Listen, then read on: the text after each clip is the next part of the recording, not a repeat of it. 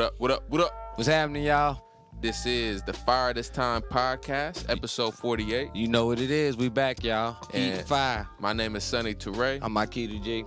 and uh, welcome back, y'all. Going to welcome the people uh, correctly, Ahki. Uh, welcome back, y'all. Thank you for uh joining, uh, sitting with us once again. You know, while we give y'all a little bit of the heat. You know, great thing is it's feeling good outside. The sun is out. The last time y'all heard from me, I was talking shit about Mother Nature. And, you know, Mother Nature came on time like she need to and gave us a nice sunny day. A little windy, but it's sunny, so you know what I'm saying? It's all right. So, you know, we here to, you know, in the uh, dungeon, in the uh, red, black, and green dungeon, you know what I'm saying? To give y'all some feedback of what the hell has been going on. And hopefully y'all been doing all right too. Yep, yep. Definitely let us know. You know what I'm saying? Uh, but and also, you know, real quick, make sure you sharing the podcast if you're enjoying it. You know what I'm saying? Uh, on your socials, you know, through text, however you're gonna reach the people. You know, help us reach out. But uh, with that being said, Ahki, uh, I mean, the game plan for today, we're gonna be talking about a few different things. Uh, we're gonna talk about the death of Kevin Samuels uh, near the end, uh, Yeah. as the last segment. Uh, rest in peace. And we're also going to talk about, give y'all update with some of the Black Lives Matter leaders uh, and their uh, shenanigans. Yeah. And Yeah. uh, let's see what else we got on here. Um you know, I, I guess actually let, let's start here, Ahki. You know, uh, we did fulfill one promise to uh, our audience, and as far as developing the podcast further. And uh, now we're working on a soundboard. We got, you know, I got a, a new drum machine that we're going to use. You know what I'm saying? To trigger some sounds. You know what I'm saying? Uh, Yeah. so uh, Yeah. without further ado, you know what I'm saying, I do want to play the first sound on the soundboard. I just got the, the, the machine today to do it. So uh, give us time to build it out. But uh, uh, bonus points if y'all know this, uh, where this what this quote, what movie this quote comes from before we say it afterwards. But I'm going to play. it. Here we go. Hear me, man. Do you understand? I am black. I'm a nigga. You understand me? So yeah, that's uh one of that's a clip uh from one of uh yeah, Ahki that's and I's classic favorite. right there. You know what I'm saying? And uh, of course, it's, a, it's it's really a loaded clip because correct me if I'm wrong. So it's from The Spook Who Sat by the Door, Classic movie. classic movie uh, about the black uh, revolutionary who uh, fronted as and, and went through and became a CIA agent, Agent. then brought back the skill and know-how and experience and wisdom To the G's in the and, street. and inner work knowledge of the inner workings to the streets, Ahki, Yeah. and uh, helps help kickstart a uh, black revolution or black I- Yeah. I should say a black rebellion. Yeah, black people's rebellion. Yep, Yeah. that that took off at the end of the movie, and uh, so and and it's also a loaded clip because correct me if I'm wrong, Ahki, the actor that says that in the movie, what does he go on to do? He goes on. He's he's a Black Panther, but he also goes on to become a police officer. Yes, and I, I believe that's Jamel Lemieux's father. Yeah, it's weird. He gave he gave the most gangster quote in the whole movie. You got to hear the whole quote. And I would say one of the most entertaining quotes. I got to give it to the protagonist Yeah, as far as have the yeah, the most writer. gangst- Yes, yeah. the writer. Rest in peace. Yep. And and uh, but yeah, Jamel Lemieux. I, I'm probably fucking up her name, but who cares? I think it is Jamel Lemieux. Okay.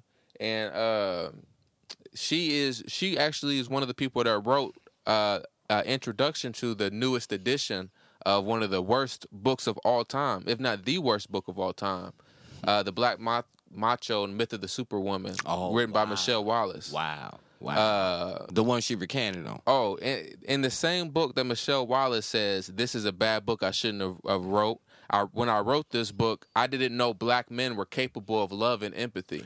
Matter of fact, she said when she wrote that book, it was coming from the experience experience of only having four real relationships with black men.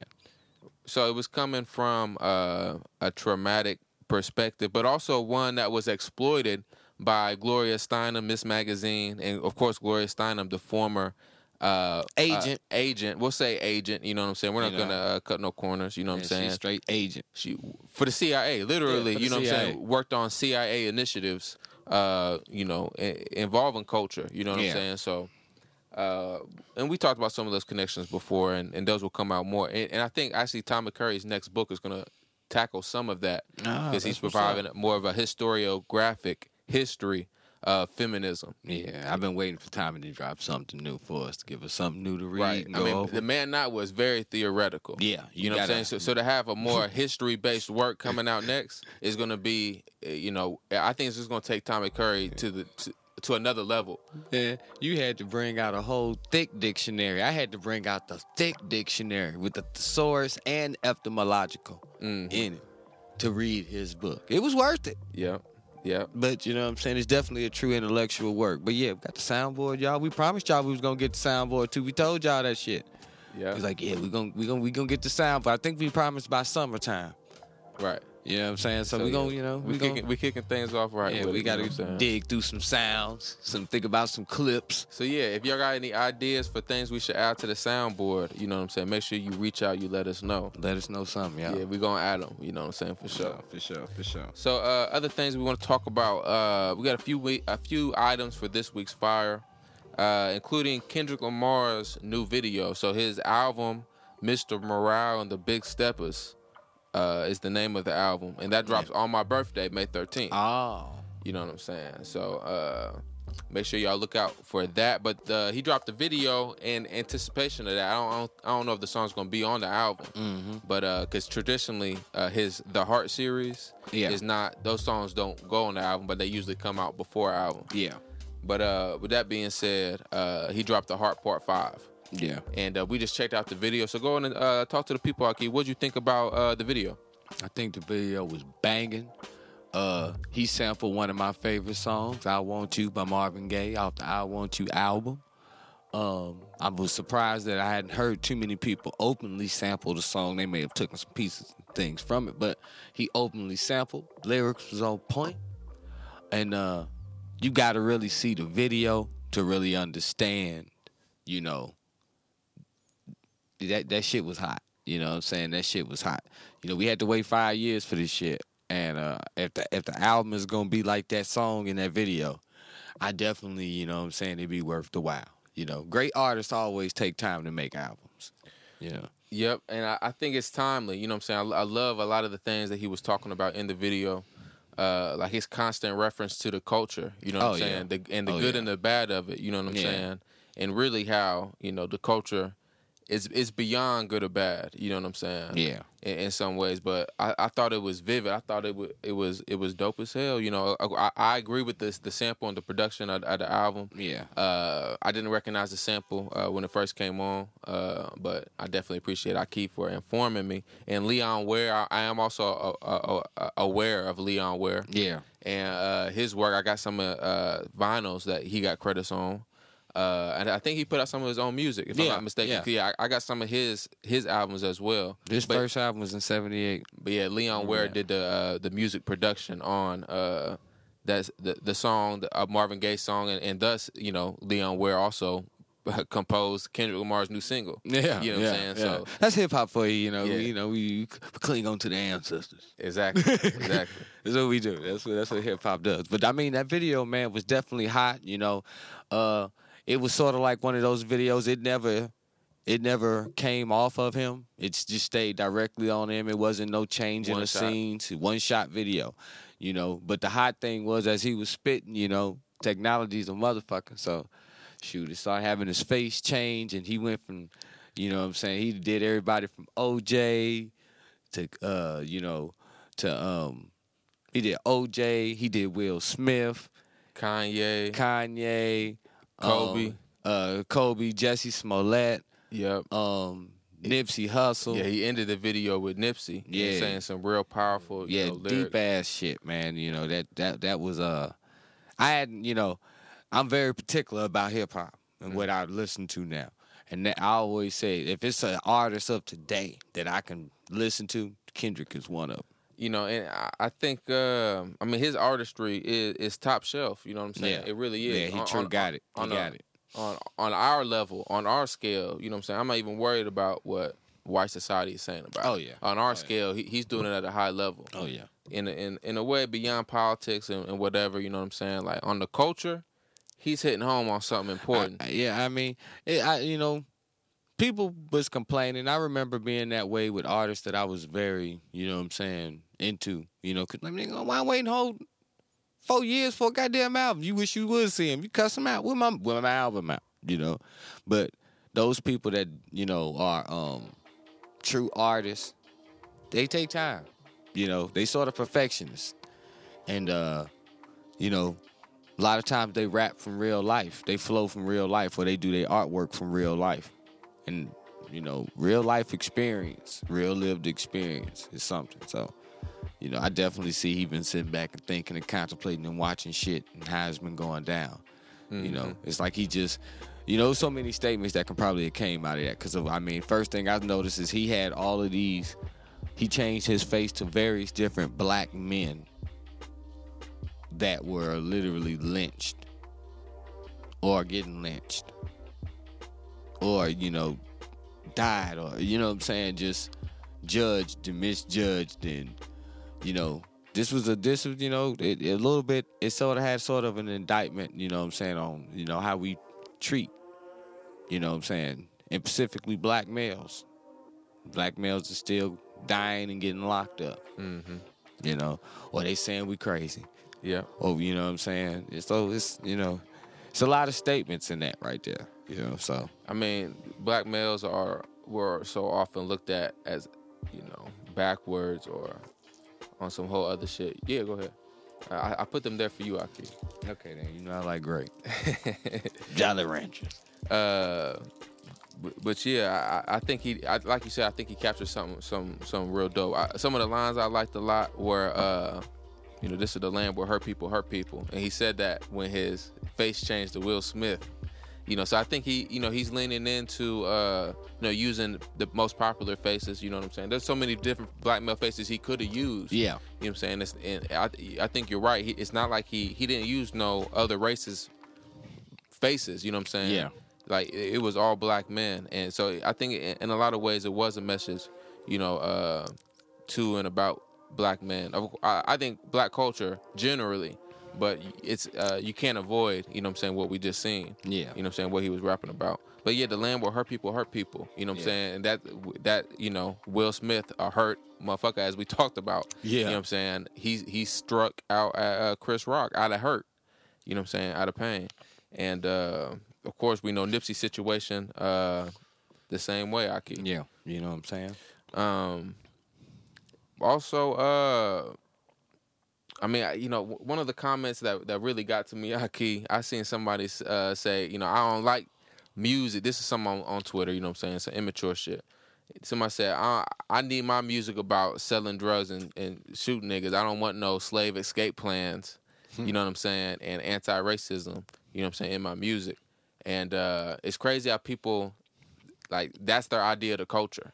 You know what I'm saying? Like the culture is so much more than just that, and it's, it's such a narrow, you know, type of thing. And and I guess you know Kendrick gets that rap from some people from being deep because you know a lot of people are just stuck in stuck in decadence, stuck in their lower self.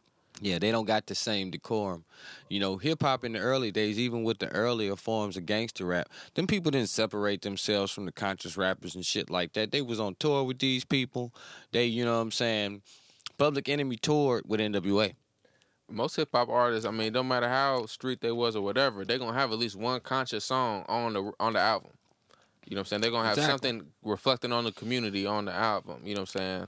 At you know, at least. But uh of course things is changing now. Yeah. Things- you know what I'm saying? It, it's just becoming less structured, you know, it's being deconstructed because niggas don't want to hold firm to nothing. Yeah, yeah. Uh, you know, and there's many reasons for that in this postmodern age that we don't got to get into.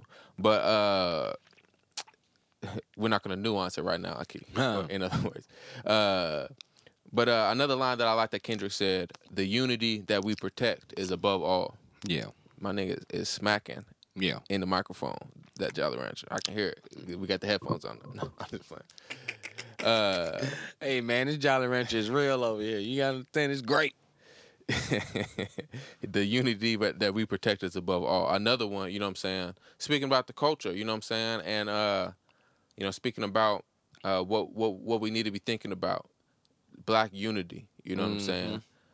Before we can move forward, before we can uh you know, decide which political ideology is going to be the one we take up as a community, you know what I'm saying, or be the dominant form. I think we just need some national unity. Uh, quick, fast, and in a hurry. On something.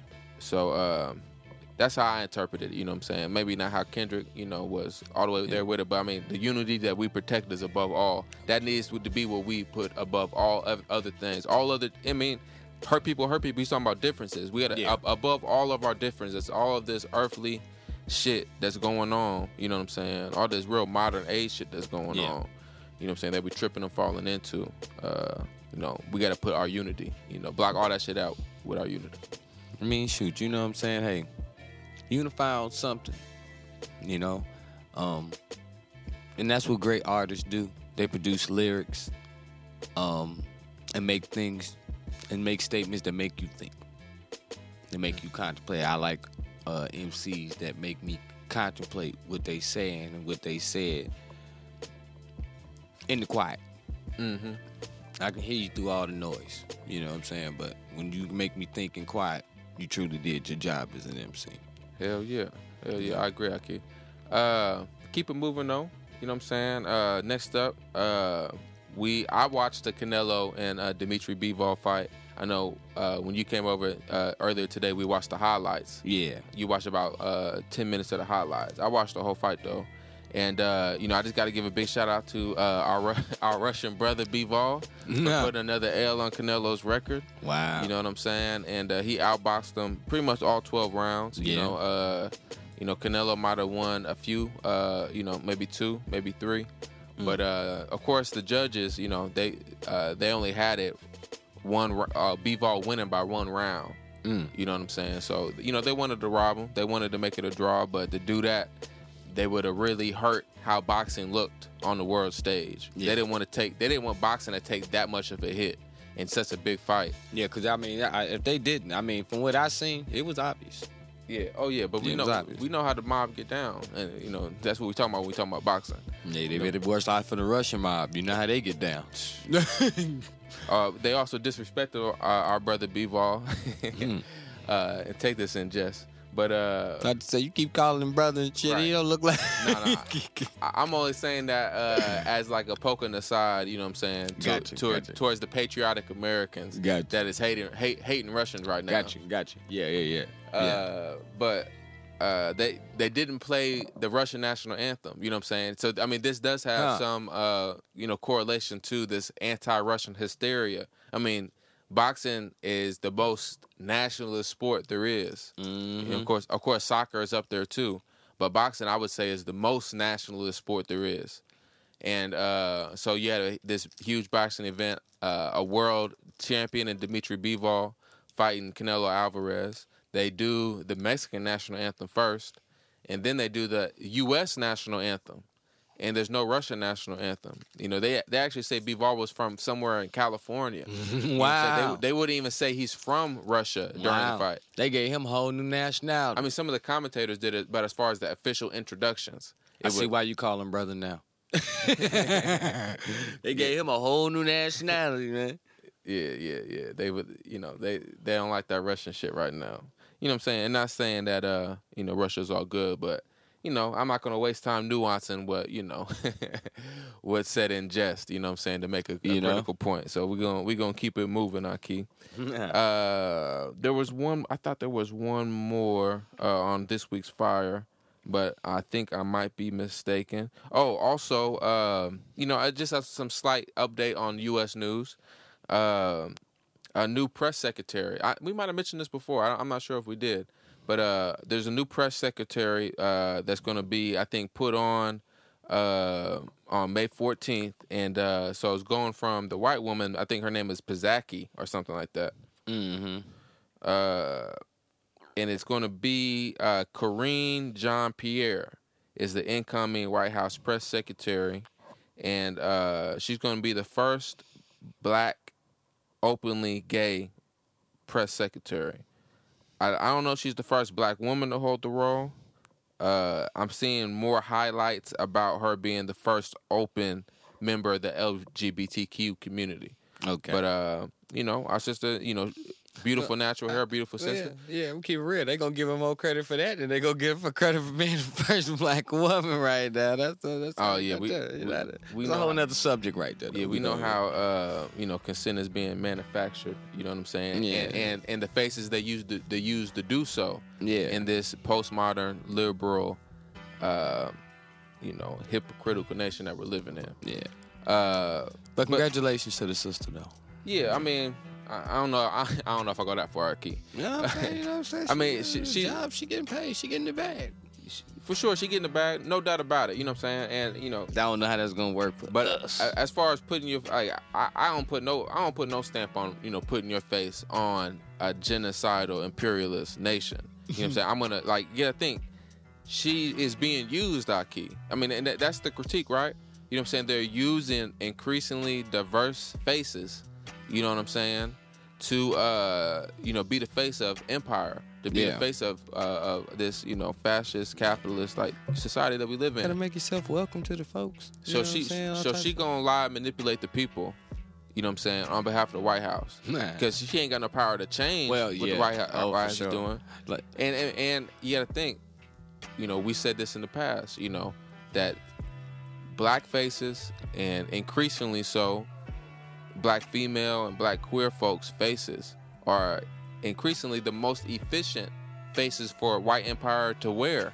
yeah. You know what I'm saying? In their um, public as uh, like in their public face. yeah, You know, uh, because um, you know I, that's that's what this liberal identity politics. That's the currency of the, of diversity in this liberal identity politics. You know what I'm saying? Like we can perform this surface level, non-systemic change through tokenism instead of real change, and also like it has a real effect when you know young black people see these faces. You know what I'm saying? If, Yeah. if they have this representational or this politics of recognition, like if only, we're only if only we're recognized, or if only we have a seat at the table, if only we're part of uh, colonial, you know, the state, this white capitalist state. You know what I'm saying? That's uh, somehow progress. I mean, the So, reality yeah, is it's is that- confusing people. Mike, go ahead. Akeem. Yeah, her her whole her presence ain't gonna change shit that move with the greater group.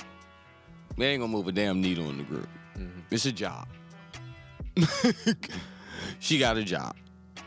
And it's a shitty one because you're gonna be knowing the shit, you're gonna be knowing the truth of situations, and you're gonna be having to go up there and lie. Yep. Or I mean, she, this might be a person that just believes the lie. I, I you know what I'm saying? Like, Could believe the lie. I, I doubt that she got in the position position that she's in.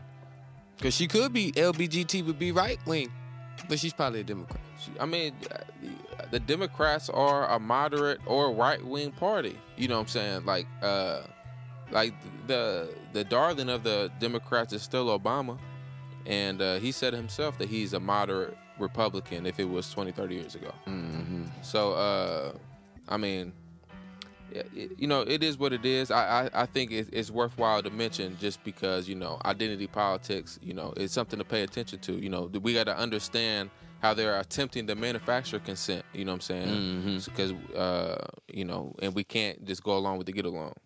Long story short. Anything else on that, Ahki? Nah, nah, we're good on that, Akeem. Uh, so yeah, let us know how you feel about it. You know what I'm saying? What do y'all think about it? You know what I'm saying? Not just what we think. What do y'all think? I'm I'm I'm, I'm actually curious about that. Mm-hmm. For real. Like, what do y'all think? You know? Uh, next, Ahki, um, let's talk about. Uh, do do you want to do the uh, BLM updates and then get to the uh, Dr. Umar? yeah, we can do the BLM. BLM. Yeah, let, us do the BLM updates real quick. So, uh, there was an interesting article that came out, and uh, take this with whatever grain of salt you deem necessary. But uh, this article I'm reading from is from Fox News, but it is based on reports. Uh, let me see. So, okay, it, like I said, this is a Fox News article, and it's titled BLM co founders nonprofit flooded with secret cash from Tech Titan Fund. And it says Dignity and Power Now, the name of this uh, Patrisse Cullors nonprofit that she co chairs, received 60% of its 2020 cash from Silicon Valley Community Foundation. So a nonprofit that Patrisse Cullors, uh, you know, helps run, received sixty percent of its multi-million dollar budget from a dark secret. Uh, what is it? Uh, what did they say? Uh, Valley Sil- Silicon Valley uh, Foundation. You know, ran by the tech giants. You know what I'm saying? So, uh, you know, this again just shows, you know what I'm saying, how, you know, leaders can be bought and paid for in some ways, you know, and, and I think some of the pitfalls of this relying on white philanthropic money and and really the seriousness in which we need to follow the money. Because these tech giants which are, you know, participating in the you know, the quickening uh you know, uh, uh, gap in wealth, you know what I'm saying, in this country. Mm-hmm. You know what I'm saying? And um, you know, it, it's something to, to really pay attention to. You know what I'm saying? And it, Silicon Valley ain't filled with people that are supportive of our, of our national liberation. Oh hell you know, no. you know, they're supportive of the status quo, and really, you know, they see themselves as capable of running society and being those leaders. Mm-hmm. They they invest within themselves that authority. You, you can see it in their actions. You can look at the Bezoses or the uh, Muskets Yeah. or the Zuckerbergs. You know what I'm saying? And see this shit. I mean, you know what I'm saying? Um, these folks been getting called out for a long time. And the reality is, it's like, you know what I'm saying? If you trace back where the money come from, you're going to be telling who run the shit. And so, yeah, all these in- undisclosed uh, donations that they getting and things of that such nature. It's really on some, you know what I'm saying, BS shit. But this is the movement that people put their money into and went behind.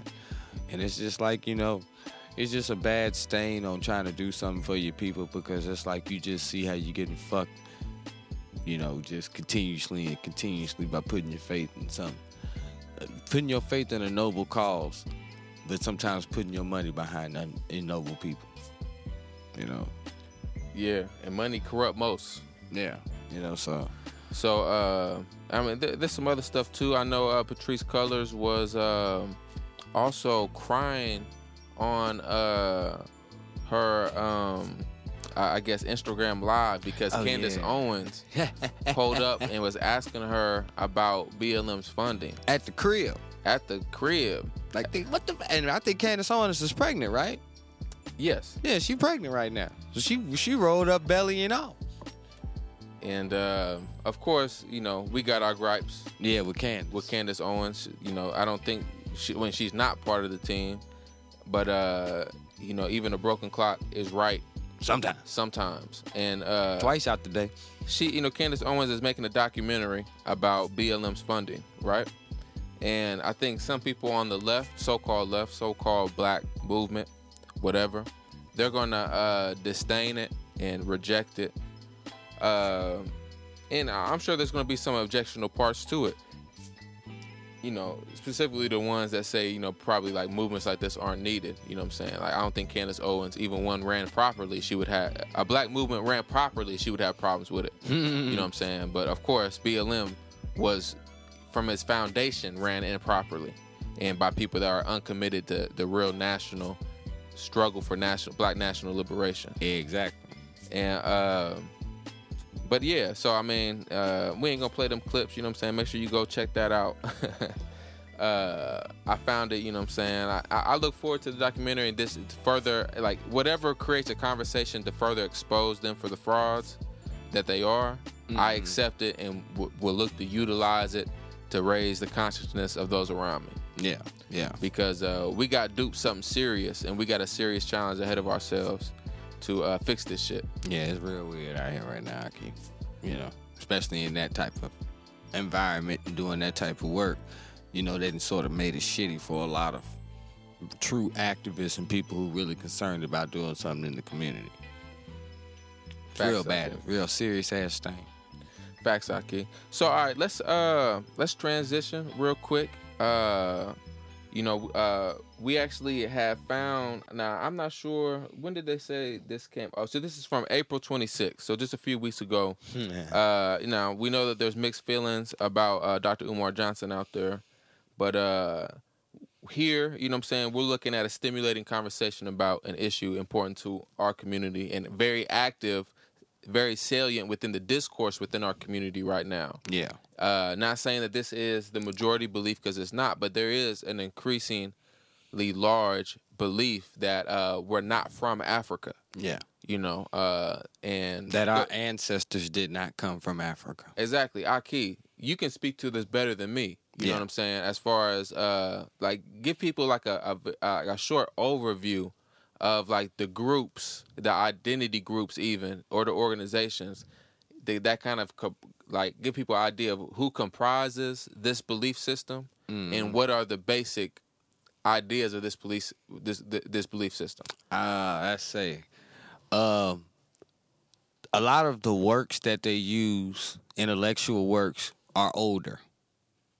A lot of them are older um, books that white people wrote, but also some books that black people wrote. Some from the six, from from even from the early 1900s. Um, they even deal with old white myths, things of that such nature. But it really didn't kick off like that until around probably the 80s.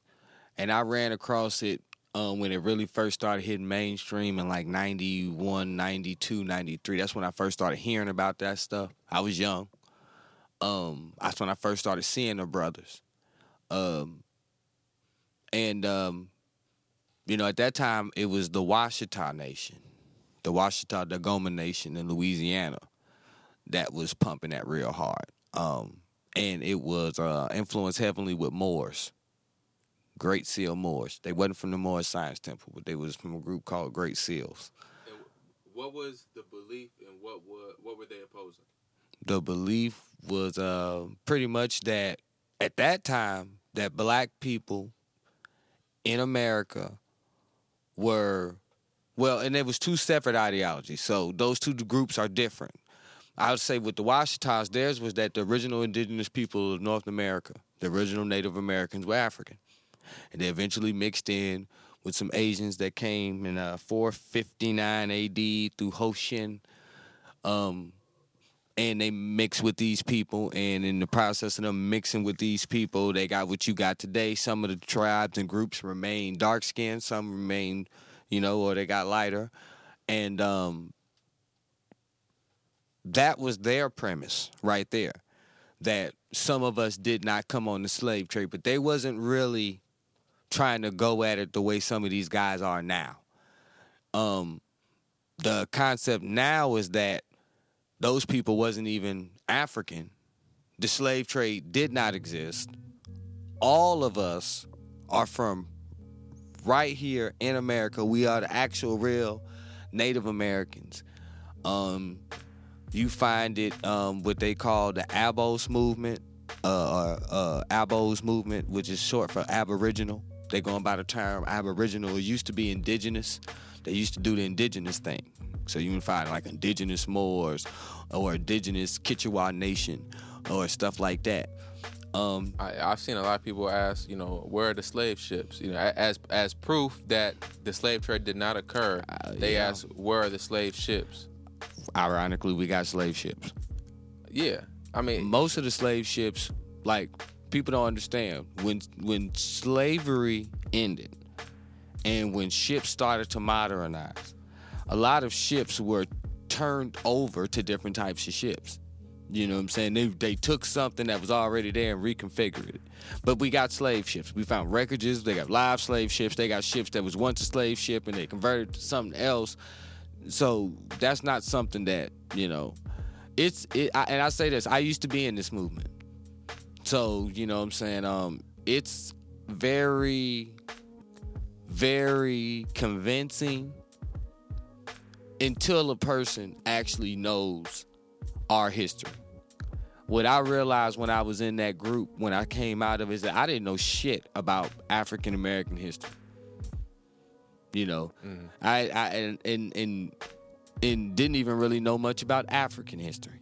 So I had to do a whole relearning because a lot of the history is really like pseudo. Mm-hmm. Like a lot of the history is borrowed from a lot of uh, early 19th century semi esoteric, you know, secret like Rosicrucian type histories. It was very weird. They combined a lot of different shit. So all in all, it's a pretty fringe cultural like movement. You know what I'm saying? That Yeah. highlights that we're native to the Americas and we're not native to Africa. Yeah, I mean And- it's bad now. Like Yeah. people coming at people like Garvey, Malcolm X, Harriet Tubman. These, some of these people are saying like Harriet Tubman was a lie. She didn't exist. hmm Like she didn't exist. Like they, I mean it's it's it's there. You know, so it's wild. you. So know, with that being said, let's let's go to this clip. So this is uh, Dr. Umar Johnson.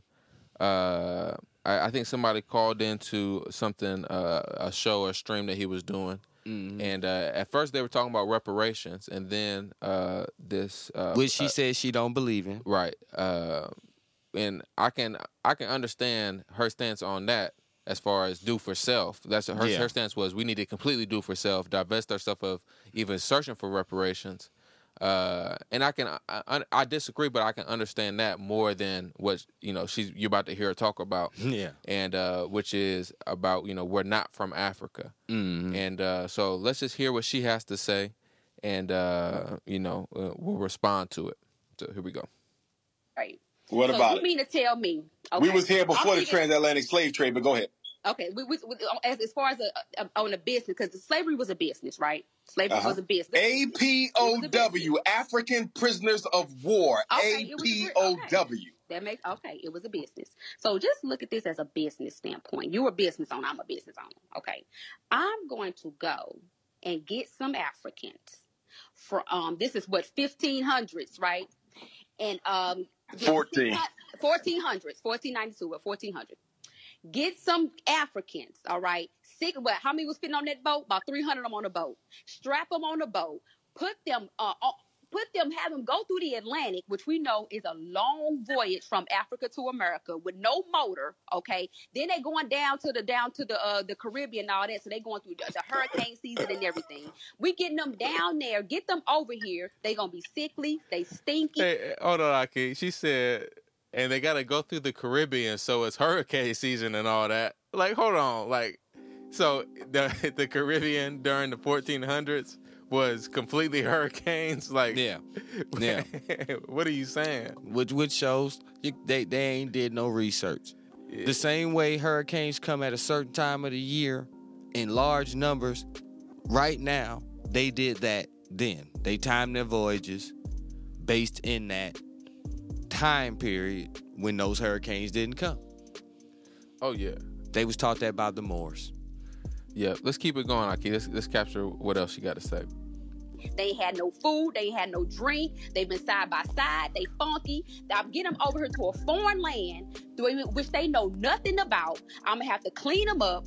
Uh, uh, I'm gonna teach them how to till this land. Teach them about this land, just so they can till and some cotton and grow some vegetables that they can grow all in they in, in Africa, which is supposed to be the motherland, because Africa's So, I mean, she's incorrect on a lot there, of course. Oh god. Yeah, I mean, part of it is it wasn't Europeans that taught Africans how to till the land. Africans that had that knowledge, they sought out certain African ethnicities because of a specialty in, say, rice cultivation. Yep. And it was, I mean, to say it would like cotton was a sh- like cotton's dominance Mhm. within the history of slavery in, on the continent. Yeah. Cotton's dominance is a very short time period at the end of slavery. Yeah. You have the cotton gin being created, I think, in the late 1700s. Yeah. And then you you start seeing cotton's uh, cotton quickly becoming the dominant Cash U.S. crop. export. Yeah. And uh, and cotton became so dominant so quickly that it overtook much of the other uh, s- parts of the slave Yeah. economy Yeah. and uh, it really sh- i mean one of the great migrations of african people saw us leave the upper north i mean i'm sorry the upper south Yeah. uh, states like tennessee kentucky right Mm-hmm. uh, and it, it was the cotton the, the the emergence of the cotton kingdom Yeah. that saw us move to the lower south and, and very great so great numbers that some historians refer to it as a great migration of african american mean, people You got that one, and then you got the cotton boom as it went on. The United States sort of even expanded for that reason. They expanded past the Appalachian Mountains. And so when they got past the Appalachian Mountains, now you in those places like Alabama. You in those places like Louis well, Louisiana came through Louisiana Purchase and Mississippi, but like you get into places like Alabama, Arkansas, and stuff like that. That's how we got into those areas, and that's how you getting cotton being grown in the black belt going through Alabama and things of that such nature. They just continue to strip. But I mean, that you gotta know about your history to know that. By the time cotton became king, the the slave trade to the U.S. was being dismantled. Yeah, I mean to, to say the stupid shit that she they're saying though, like they had to teach us how to grow. First of all, Native Americans didn't grow cotton. They didn't grow cotton. Like that's not in their history at all. Let's talk real. I don't think Africans was growing cotton. We made clothes though. But that's not something that was staple to us, I don't think, in a sense of like we grew this as a cash crop. We didn't have a sense of that like that. You know what I'm saying? We probably did use the fibers, but far as us like to cultivating farms for this, no, we wasn't doing that like that.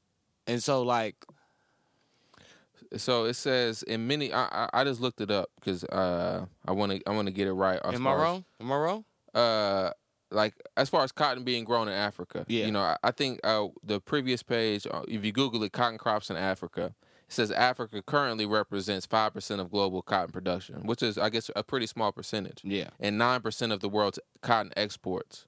So, uh, but uh, of course, the the question remains: How much cotton was being Yeah. made in Africa pre Well- like pre colonialism? Like I think that's Well, that's, that's well, part of and it. this is the thing. You may have to teach an African how to pick cotton, Mhm. but you don't have to teach an African how to grow. Right. Right. That's the catch. They, nobody had to teach us how to grow. The world was growing by that time. I mean, uh, if we go, uh, yeah, I mean, you're right, Ahki. I mean, to stay focused on uh, on critiquing and, and trying to correct Shawty that was speaking on these things. Yeah, I mean, she, the way she was talking about us, it made it seem like we were straight up savages. Yeah. Our ancestors were straight up savage that had to learn everything from the white man Mhm. when we got over here. You know what I'm saying? Like, don't forget, you know, we was teaching them about cleanliness. You know what I'm saying? Uh, Marla, I think her, no, Sharla Fett. She has a uh, a book about I think it's called Working Cures Yeah. that talks about how we had our own practices related to health. Many times, you know, uh, you know, dealt with the problems we were facing better than what the Europeans or our, you know, our slave masters was was giving us. And it was truly a negotiation when it came to, uh, you know, taking care of the health of the slave community. It was a, it was often uh, a negotiation between the communal practitioners Yeah. you know, from Africa on the plantation in the plantation community, and these white uh, doctors or slaveholders. hmm So, um, like we we came all that to say we came with ingenuity. Yeah. You know what I'm saying? We Yeah. came with our own practices, and uh, you know we were never like they they try to paint this uh, uh, this picture of slavery as so dominating. You know what I'm saying? As to say like, oh, we have to reject that because we weren't dominated like that. You know what I'm saying? Like if you uh-huh. believe that we're so savage and that we came over here with nothing and learned everything from white folk, like if that if that's the the the the belief system that you're placing within this slave history that you're rejecting, you know what I'm saying? Of course that makes it easy to reject. You know what I'm saying? That's creating a straw man argument. Yeah. You know what I'm saying? But it's actually a lot more complex than that. I mean- and there are a lot of African cultural survivals that were negotiated during slavery on this continent. You know what I'm saying? That that's part of our best evidence of our slave past. I mean, when I'm, I'm sorry, of our African past. Yeah, if, if she's going with the concept that she's indigenous, let's just be real. Native American tribes wasn't known for farming like that. They wasn't known for like um having growing large agriculture crops of wheat and stuff like for global exports. yeah, for global exports, but let alone just for like a lot of these tribes were I don't want to say hunter gatherer, but they were hunters. You know, they hunted their prey. You know, um, they co- combine that with nuts, you know, fruits and things of that such nature. You know, um, but they probably were some who did. I know in South America there were um, communities that actually uh, farmed ma- maize and things of that such nature. But like, they had to teach all that shit. If that's the case, and then when you, you know what? I ain't gonna go there. I ain't gonna disrespect those people because it is a real Native American people who have a real history, and I respect you know those people. You know, I ain't gonna go there. Go ahead and continue with the video. All right, let's check out a little bit, like that. little bit more of it. Supposed be able to grow all this stuff too. Why would I take you from Africa and bring you all the way to another land and risk my boat sinking, you guys dying, being sickly, and bring you somewhere else just and, it- and I mean, we slavery saw the birth. Like, slavery was a crucial piece, if not the crucial piece. You know what I'm saying? Of the global economic system that we know of today, hmm right? So you, she, I mean, she just said, you know, why would I risk my boat sinking? That did happen. Yeah. You know what I'm saying? Where did where you want you want to know where insurance companies came from? that insurance companies, the insurance industry was birthed with this creation of global capitalism, these global exports, these long range type mm-hmm. of trading of, of valuable commodities. And of course, slavery was the lifeblood of that system as it, it- Yeah. slavery is, is fact- what slavery is what is what made it lucrative for the small amount of men to extend their reach uh, as they did. You know what I'm saying? Slavery is what made it lucrative. Slavery is what made it often worthwhile. You know, and, and of course, re- like relative to all of world history, chattel slavery lasted a small amount of time. yeah. Sla- slavery, uh, the slave system that gave birth to capitalism, did not last a millennia Yeah. it lasted, you know, uh, some centuries. You know what I'm saying? So it, it's good to put it in context. Go ahead, Ahki. My bad. I mean, they they what they don't understand is this: chattel slavery was different than any form of slavery. Chattel slavery, we were property. We were not humans. And so, when you have a piece of property that is worth value, you insure it. That's what you do. If you got a piece of property that's worth some value, you insure that property just in case something happened to you. When you look at a lot of insurance companies, it's a mighty funny too because they insured a lot of times black women a lot. And they did it for economic reasons. The reason why they would insure black slave women is because black slave women um, generated black male slaves. And they generated more black female slaves. So she was a generator of slaves in the white man's slave economy. And so he would enslave those females and he would enslave bucks, males, large males. He could use those for breeding and things of that such nature. They enslaved the ship. They they insured the ships.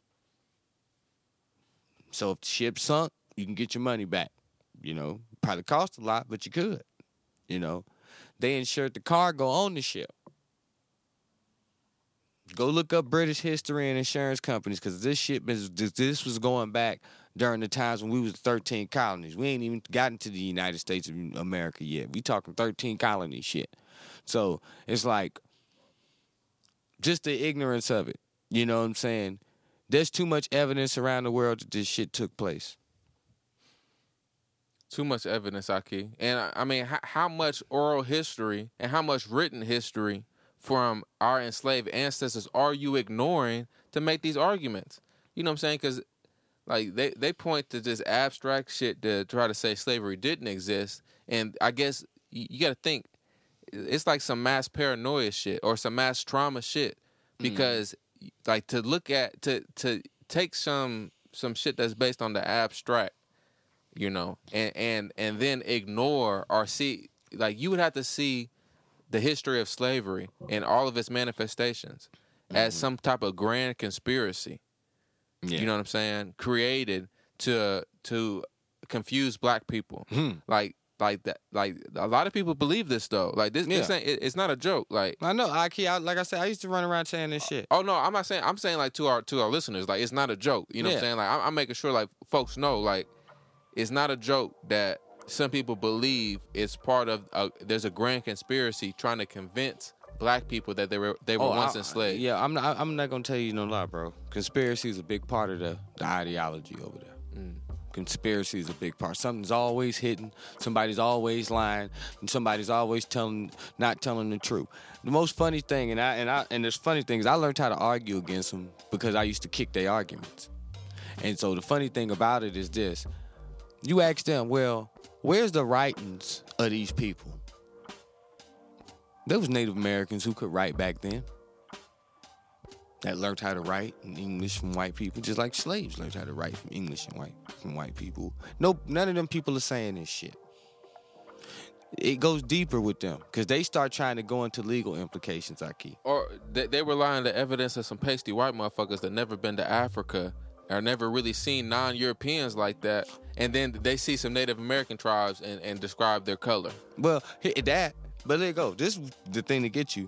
They deny the history that their own people wrote. Mm. So you a person can go back and look up newspapers.com. Just get on newspapers.com. I have to do a little subscription. You can type in, you can find old, old, old newspapers. Old newspapers. We usually have to order them, but now they got a website. Old newspapers from like the 1700s by black people in the free black communities, independent black people, that communities over here, that and they're telling where they come from. They saying where they come from. There's not no lie. They saying exactly where they come from. Some of these people, they remember, like Martin Delany went back to the place that his mama and or I think granddaddy told him he was from in Africa. He went back to the place and came back. You know what I'm saying? So your own people that we come through the lineage of was saying this shit. And I guess they lying now. You know. It's a weird thing, man. You know what I'm saying? Like I say, they you gotta have knowledge of self and kind. Shout out to Rob Bowen from Each One Teach One. You gotta have knowledge of self and kind. You right, Ahki. So, uh, just to keep it moving, you know, of course, there's there's much more to say. We could listen to more and say a lot more, and uh, you know, but I'm sure this is a topic that we're we're gonna revisit. You know what I'm saying? Uh, time and time again. Uh, but let's keep it moving, Ahki, and uh, I want to talk about um, the passing of Kevin Samuels, and um, of course, we've seen some of the response to the passing of Kevin Samuels. Yeah. And uh, of course, you know, first off, you know, rest in peace to Kevin Samuels. rest in peace. your your mother certainly did not deserve to find out about your death in the way that she did, Yeah. especially uh, your your death being made into what it has been Yeah. for so many, Mhm. uh, and that is a moment of celebration. Yeah. To you know, people are celebrating his death. Yeah. And I also want to start off by calling out people in, I guess maybe somewhere somewhere in the proximity of our neck of the woods, right? And that's Black Power Media. You know, Jared Ball, Geechee Y'all, and Diallo. yeah.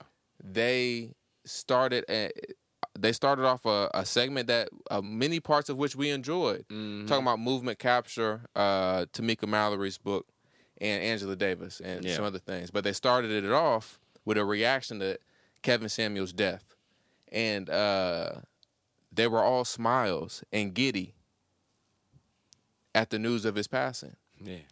You know, I paused it at one point, and the smiles that they wore on their face, talking about Kevin Samuel's passing, it was, um it really shows you where we, where we've come as a society and culture. Oh yeah. Uh, you know, and uh, I mean, go ahead, go ahead and, and, and say your piece, Ahki. I mean, um, you know, uh, Kevin Samuels, you know, was loved and hated, of course. Um, he was loved for a lot of different things. He was hated for a lot of different things. Um, but nobody deserves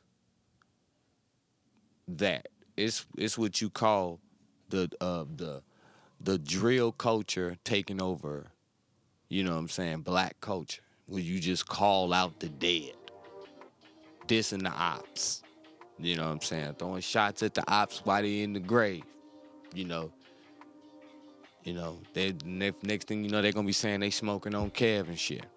Yeah, I seen. I don't know if it was Green Gorilla or somebody had put. You know, what I'm saying that that's what they had said too. Like drill culture. Like they they described this as an aspect of drill culture.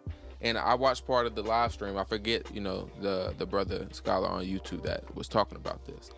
But uh, I mean, he, he used some of the same verbiage that you just did, And uh, I wanted to type in the comments something about, uh, you know what I'm saying? Like, yeah, th- this is like for the college educated Negroes that is really on that type of wave. You know what I'm saying? Uh, that are, you know, disconnected in the ways that they're disconnected. Yeah, this is like a boot, like a, a petty bourgeois type of uh, drill. You know what I'm saying? Like this is how the postmodern uh, uh, intersectionalist, you know what I'm saying, broadly defined, uh, you know, th- this is how they do their drills, you know, and um, yeah, I mean, I mean, like you said, I didn't. Neither one of us enjoyed uh, everything about Kevin Samuels Yeah. or, or agree with him uh, on everything.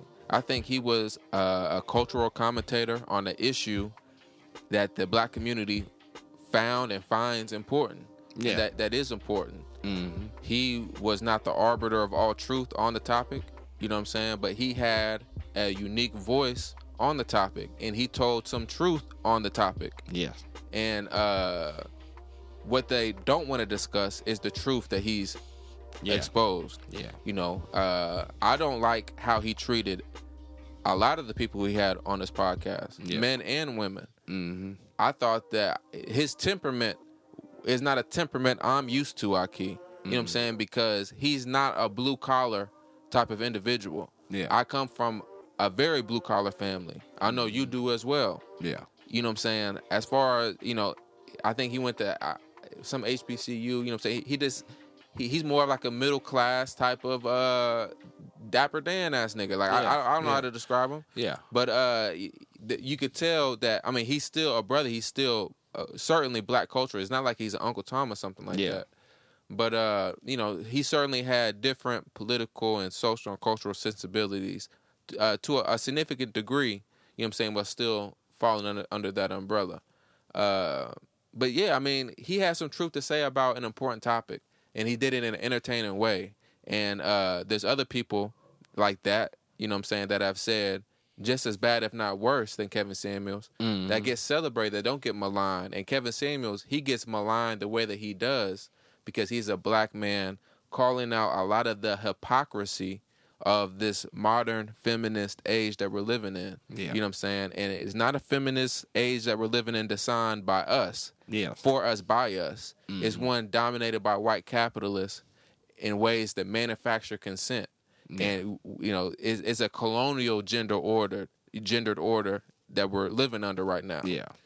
And uh and we're the colonized, right? Yeah. And uh you know, Kevin Samuels didn't describe it in those terms, but he was against uh the you know, he he, he was, you know, he disliked a lot of the ways that society was moving and he's seen how you know it was harming black people and he had a lot of good advice you know he he also he cared for black families Yeah. you know and you know all all of these things are still true even with the disagreements Yeah. you know what i'm saying even with the even with me you know not wanting to watch him because he was too testy or you know what i'm saying like uh talked about a lot of the same things all the time you know what i'm saying but that that was his stick you know what i'm saying and and that was you know uh you know a piece of the culture that uh you know i was hoping you know would actually be around longer Yeah. you know what I'm saying? Like, uh, not saying he's perfect, Ahki. Not saying that uh, he's what I think we needed most or anything. I don't see him as a hero. But as far as an entertainer and cultural commentator, uh, he certainly was a, a pivotal figure, a polarizing figure that created a lot of conversation. And, uh, you know, I think he's going to be missed. I mean, for sure. I mean, as you said, okay, I think he um he diagnosed a problem that was going on in the black community that is very important to the black community, and that's the relationship between black men and black women. Um, he definitely was pro black family. He wanted to see black men and black women come together to make black families. Um, he definitely questioned the modern the modern um the modern dream the modern ideas he um You know, and I, I think a lot of like bougie black haters of uh, Kevin Samuels, mm-hmm. the college educated, you know, variety. yeah, Uh, a lot of them were are not equipped to under even really understand or perceive what he the his intended effect culturally yeah, because they're coming from you know some roots that have a lot to do with white feminism as we expose all the time with you know uh, within the mainstream brands of not just feminism but even black feminism Yeah. and intersectionality how those movements mainstream you know what I'm saying are dripping with anti-black misandry these backward backwards ideas I mean, we got to. and I mean, so so real quick, a lot of a lot of people that hate Kevin Samuels, they hate him because their ideology, you know what I'm saying, has nothing to say about black families, really. You know what I'm saying? Besides, you know, we need to adapt to the dissolve, the, them d- d- dissolving. You know, a lot of these people have nothing. You know, a lot of these so-called radical thinkers have nothing to say about the black family besides adapt to dissolvement. I mean, the majority of the people that was spitting on the man's grave was black women. Um, they were happy. Some of them, not all, because some of people they they showed their respect, but a lot of the hate that went towards him came from black women. Um, he was sometimes very hard um, with black women in verbal. Um, Was was Kevin? This is just a random question, Ahki. Was Kevin Samuels more blunt or harsh than any one of the, than your grandmothers? no, no, no, no, no. Not even close. And when I say that blunt, meaning in a good way, you know, he he just was direct and said the truth. You know, wasn't trying to curtail to your feelings or anything of that such nature. Um, he also did a lot of exposing his his interactions with women over the time period to two, three years where he's been on this. About two years. Um, was very sometimes could be damaging because for a lot of black males, they never knew. For some reason, women would say stuff to Kevin that we never heard, but then we did hear. And, you know, he made them say, you have to consider what this man wants, you know. But what we also have to remember is that he wasn't speaking to the everyday average brother. He was speaking to a certain class of brothers and a certain as- class of women or those who are aspiring to be in that class. And he was speaking to that segment. And sometimes, as he was trying to give those uh, give ladies an understanding into what those type of men that they say they want want there was pushback and things of that such nature and a lot of times as he would say he felt because they were looking for his advice that they didn't qualify for that. Some of the same things that some of these female coaches have been coming out and saying lately you know? Um and that's going to put pushback and bring pushback but it was a greater thing because bla- that's something that as um a black male I've experienced my whole life. So Yeah, I, think you know a lot of his pushback was just based on the fact that he exposed, uh, I, I would say, the hypocrisy and the bad outcomes of following through on modern society's advice. You know what I'm saying, or ideas of feminist or uh, sexual liberation, about how the outcomes for women and black women have thus far been detrimental yeah, no And- family. and that the you know a lot of Kevin Samuels supporters are black women. You know what I'm mm-hmm. saying? Even black women that have made mistakes and are dealing with their mistakes. You know mm-hmm. what I'm saying? A lot of the black women that called into his show are clearly dealing with mistakes that they made in their love life.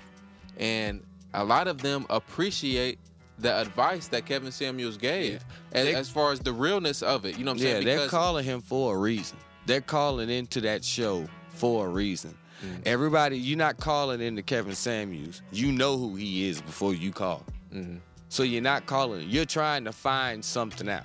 You know, um, And uh, like like we said, these are serious issues. You know what I'm saying? Like Mhm. people are are- are not satisfied with the advice that we can just push concerns of marriage until much later in life. You know, and uh, the fact that our culture has just shifted towards that. You know what I'm saying? And th- I'm saying that as somebody who's unmarried in their 30s, and you as well. Yeah. Like, uh, but you know, there has to be a certain, you know, I guess, conversation piece about it. You know what I'm saying? Mhm. About how people, uh, you know, lack discipline or lack, you know, good decision making with their romantic decisions. You know, decisions over their their love life and the forming of families that they say, they say that they want. And uh, I, I, of course, he exposed, you know what I'm saying, the delusion from some of these modern women as well. Yes. You know what I'm saying? That have been programmed. And isn't ironic that a society led by powerful, rich white men have programmed women to so significant a degree? Not saying majority degree. I'm not saying that at all. Significant uh, uh, enough to mention and talk about because we see a growing trend. That's what makes it significant, right? But we see a, a, a growing trend of women that are looking for a man that makes over 150,000. You know what I'm saying? That can treat them to a luxury li- lifestyle. And many women believe that they deserve that.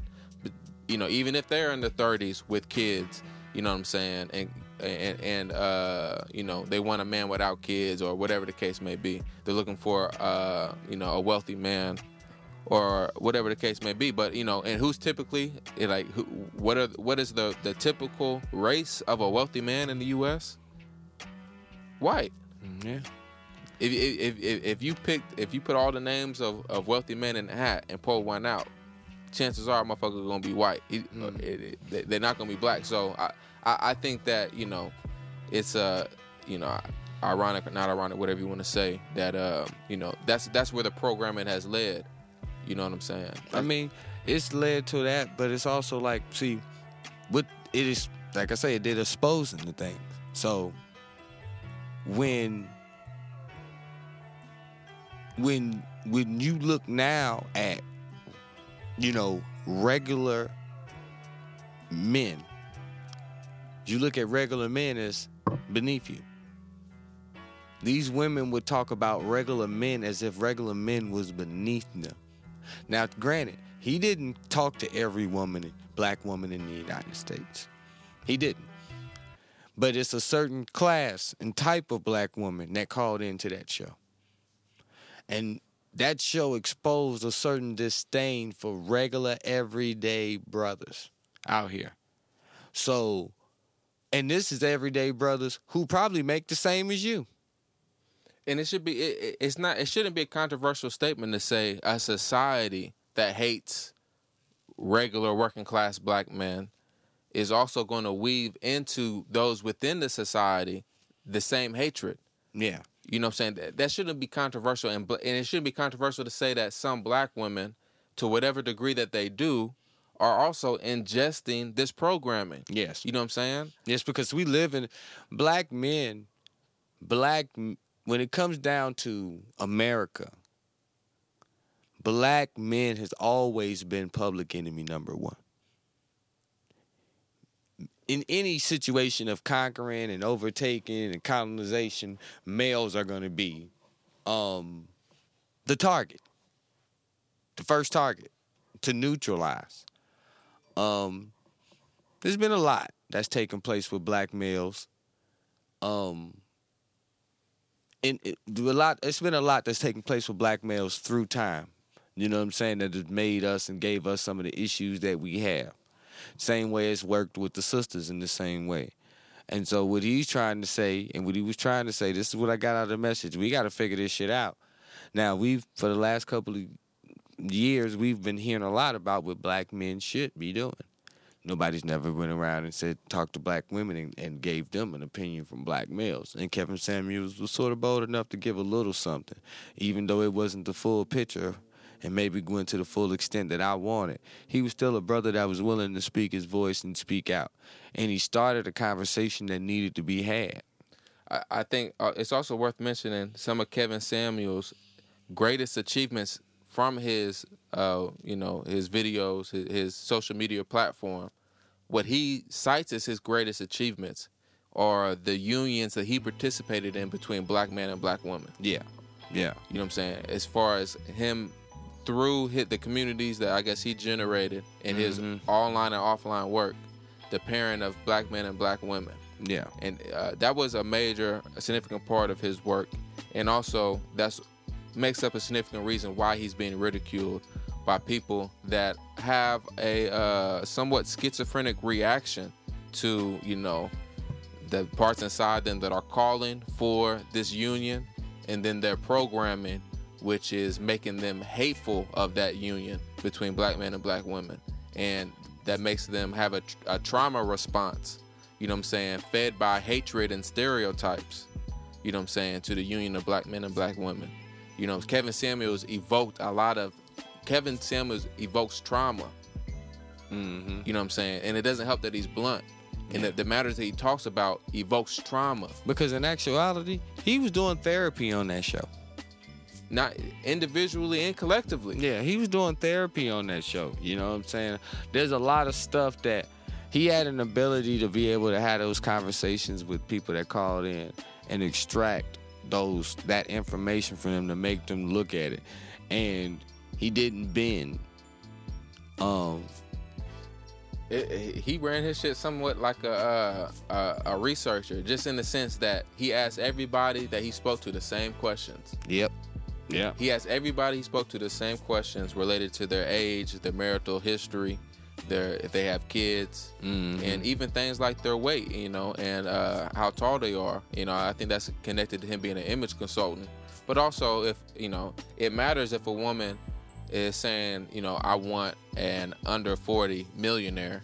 Yeah. You know what I'm saying? Well, uh, do you know what under 40 millionaires are looking for in women? Are you that? I mean, that was basically Kevin's, like, for his most famous, Yeah. what he's most famously known for, that is the stick. You know what I'm saying?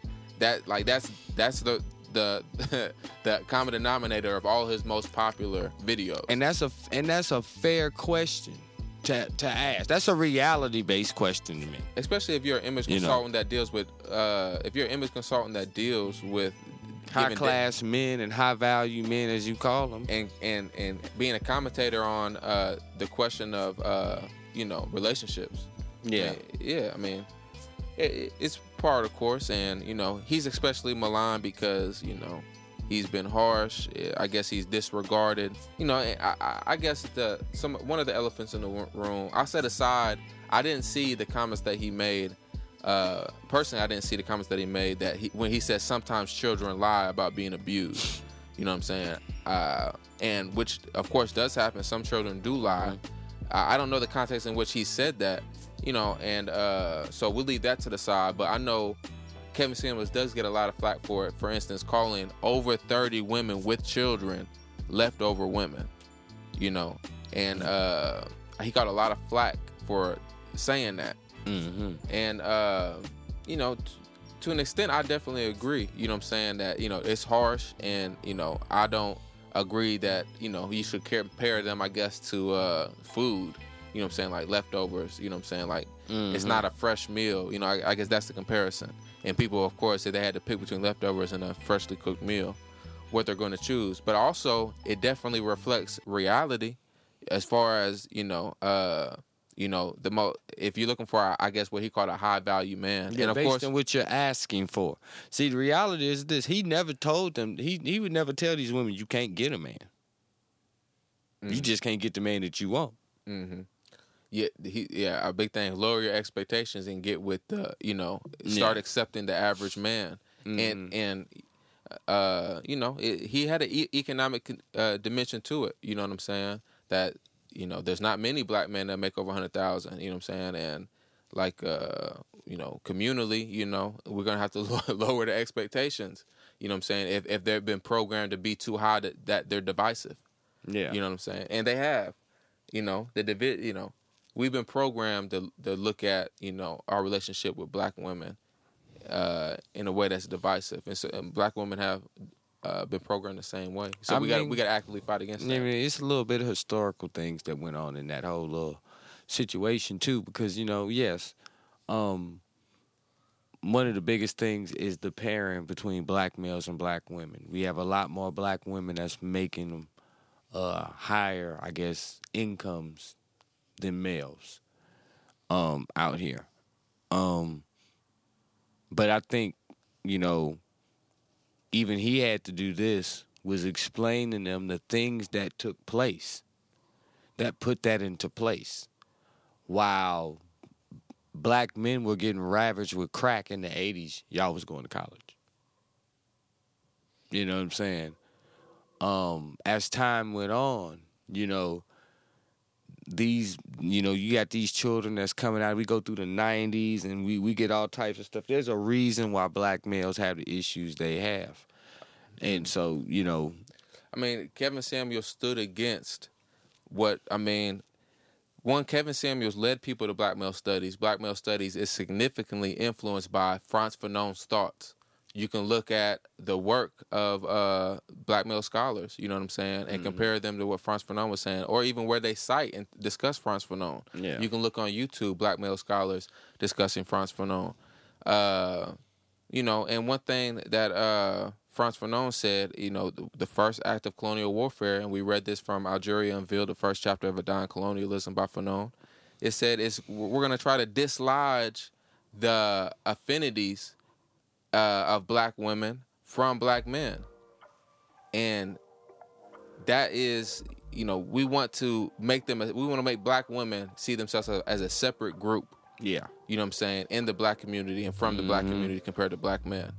And uh you know, we're seeing that play out in our lifetimes. You Yeah. know, and it's been and it's been playing out throughout the whole colonial encounter. yeah And we're seeing it play out in the modern day. And uh, you know, so this idea of black women's liberation and how that, you know, brought about changes in the dating landscape, that was Kevin Samuels' wheelhouse. Yeah. And uh, you know, I guess all that to say, uh, you know, I hope we provided enough nuance here for the listeners, but also I hope it's enough nuance to firmly say that smiling and acting giddy and laughing as the Black Power Media host, you know, including Jared Ball and Diallo and Geechee Yaw did, you know what I'm saying, on that video, that, you know, it makes you cringe. You know what I'm saying? It really makes you cringe, you know, uh, that, you know, that occurs. I mean, you know, they still have to. They got to know this. People remember shit. And one thing about Kevin Samuels' videos, they're not. They have. They're not going. They're videos now. They lodged out there forever. There's too many clips of his videos that's out here circulating. And a lot of young males who have come up today have gotten those clips and heard those things. And those clips will be passed on to them. And in a time where there are certain black males who don't have fathers and they want a blueprint, they may fall into that. You know, and so he did more than just, you know, talk some shit. You know, uh, there's a lot of good things that he did tell black males. He told black males that black male was important, that you important. You know, that you mean something. And a lot of black males were saying straight up, like, I ain't never even heard that from my mama. You know, not because I'm their child, but just that I'm just important. Just me being a black male, I'm important. So, you know, it was a lot of things that he did uh, that he meant to people, you know. I, he definitely encouraged black men and women to submit to each other.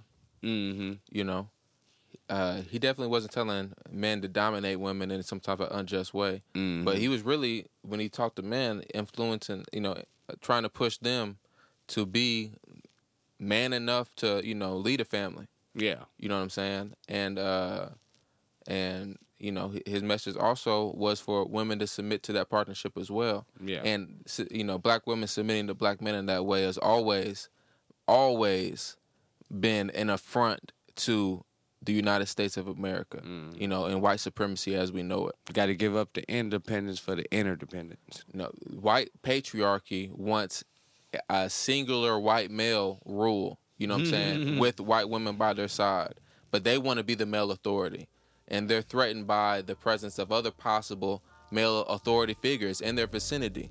So uh, even if black, uh, you know, uh, patriarchal uh, culture, you know what I'm saying, was not was far different from European culture. You know what I'm saying? Or I should say, uh, African notions of fatherhood. You know what I'm saying? Mm-hmm. African notions of fatherhood are far different from the white patriarchy that we know of. Yeah. You know what I'm saying? But still, those different notions that we had and still have are seen as a threat. You know what Mm-hmm. I'm saying?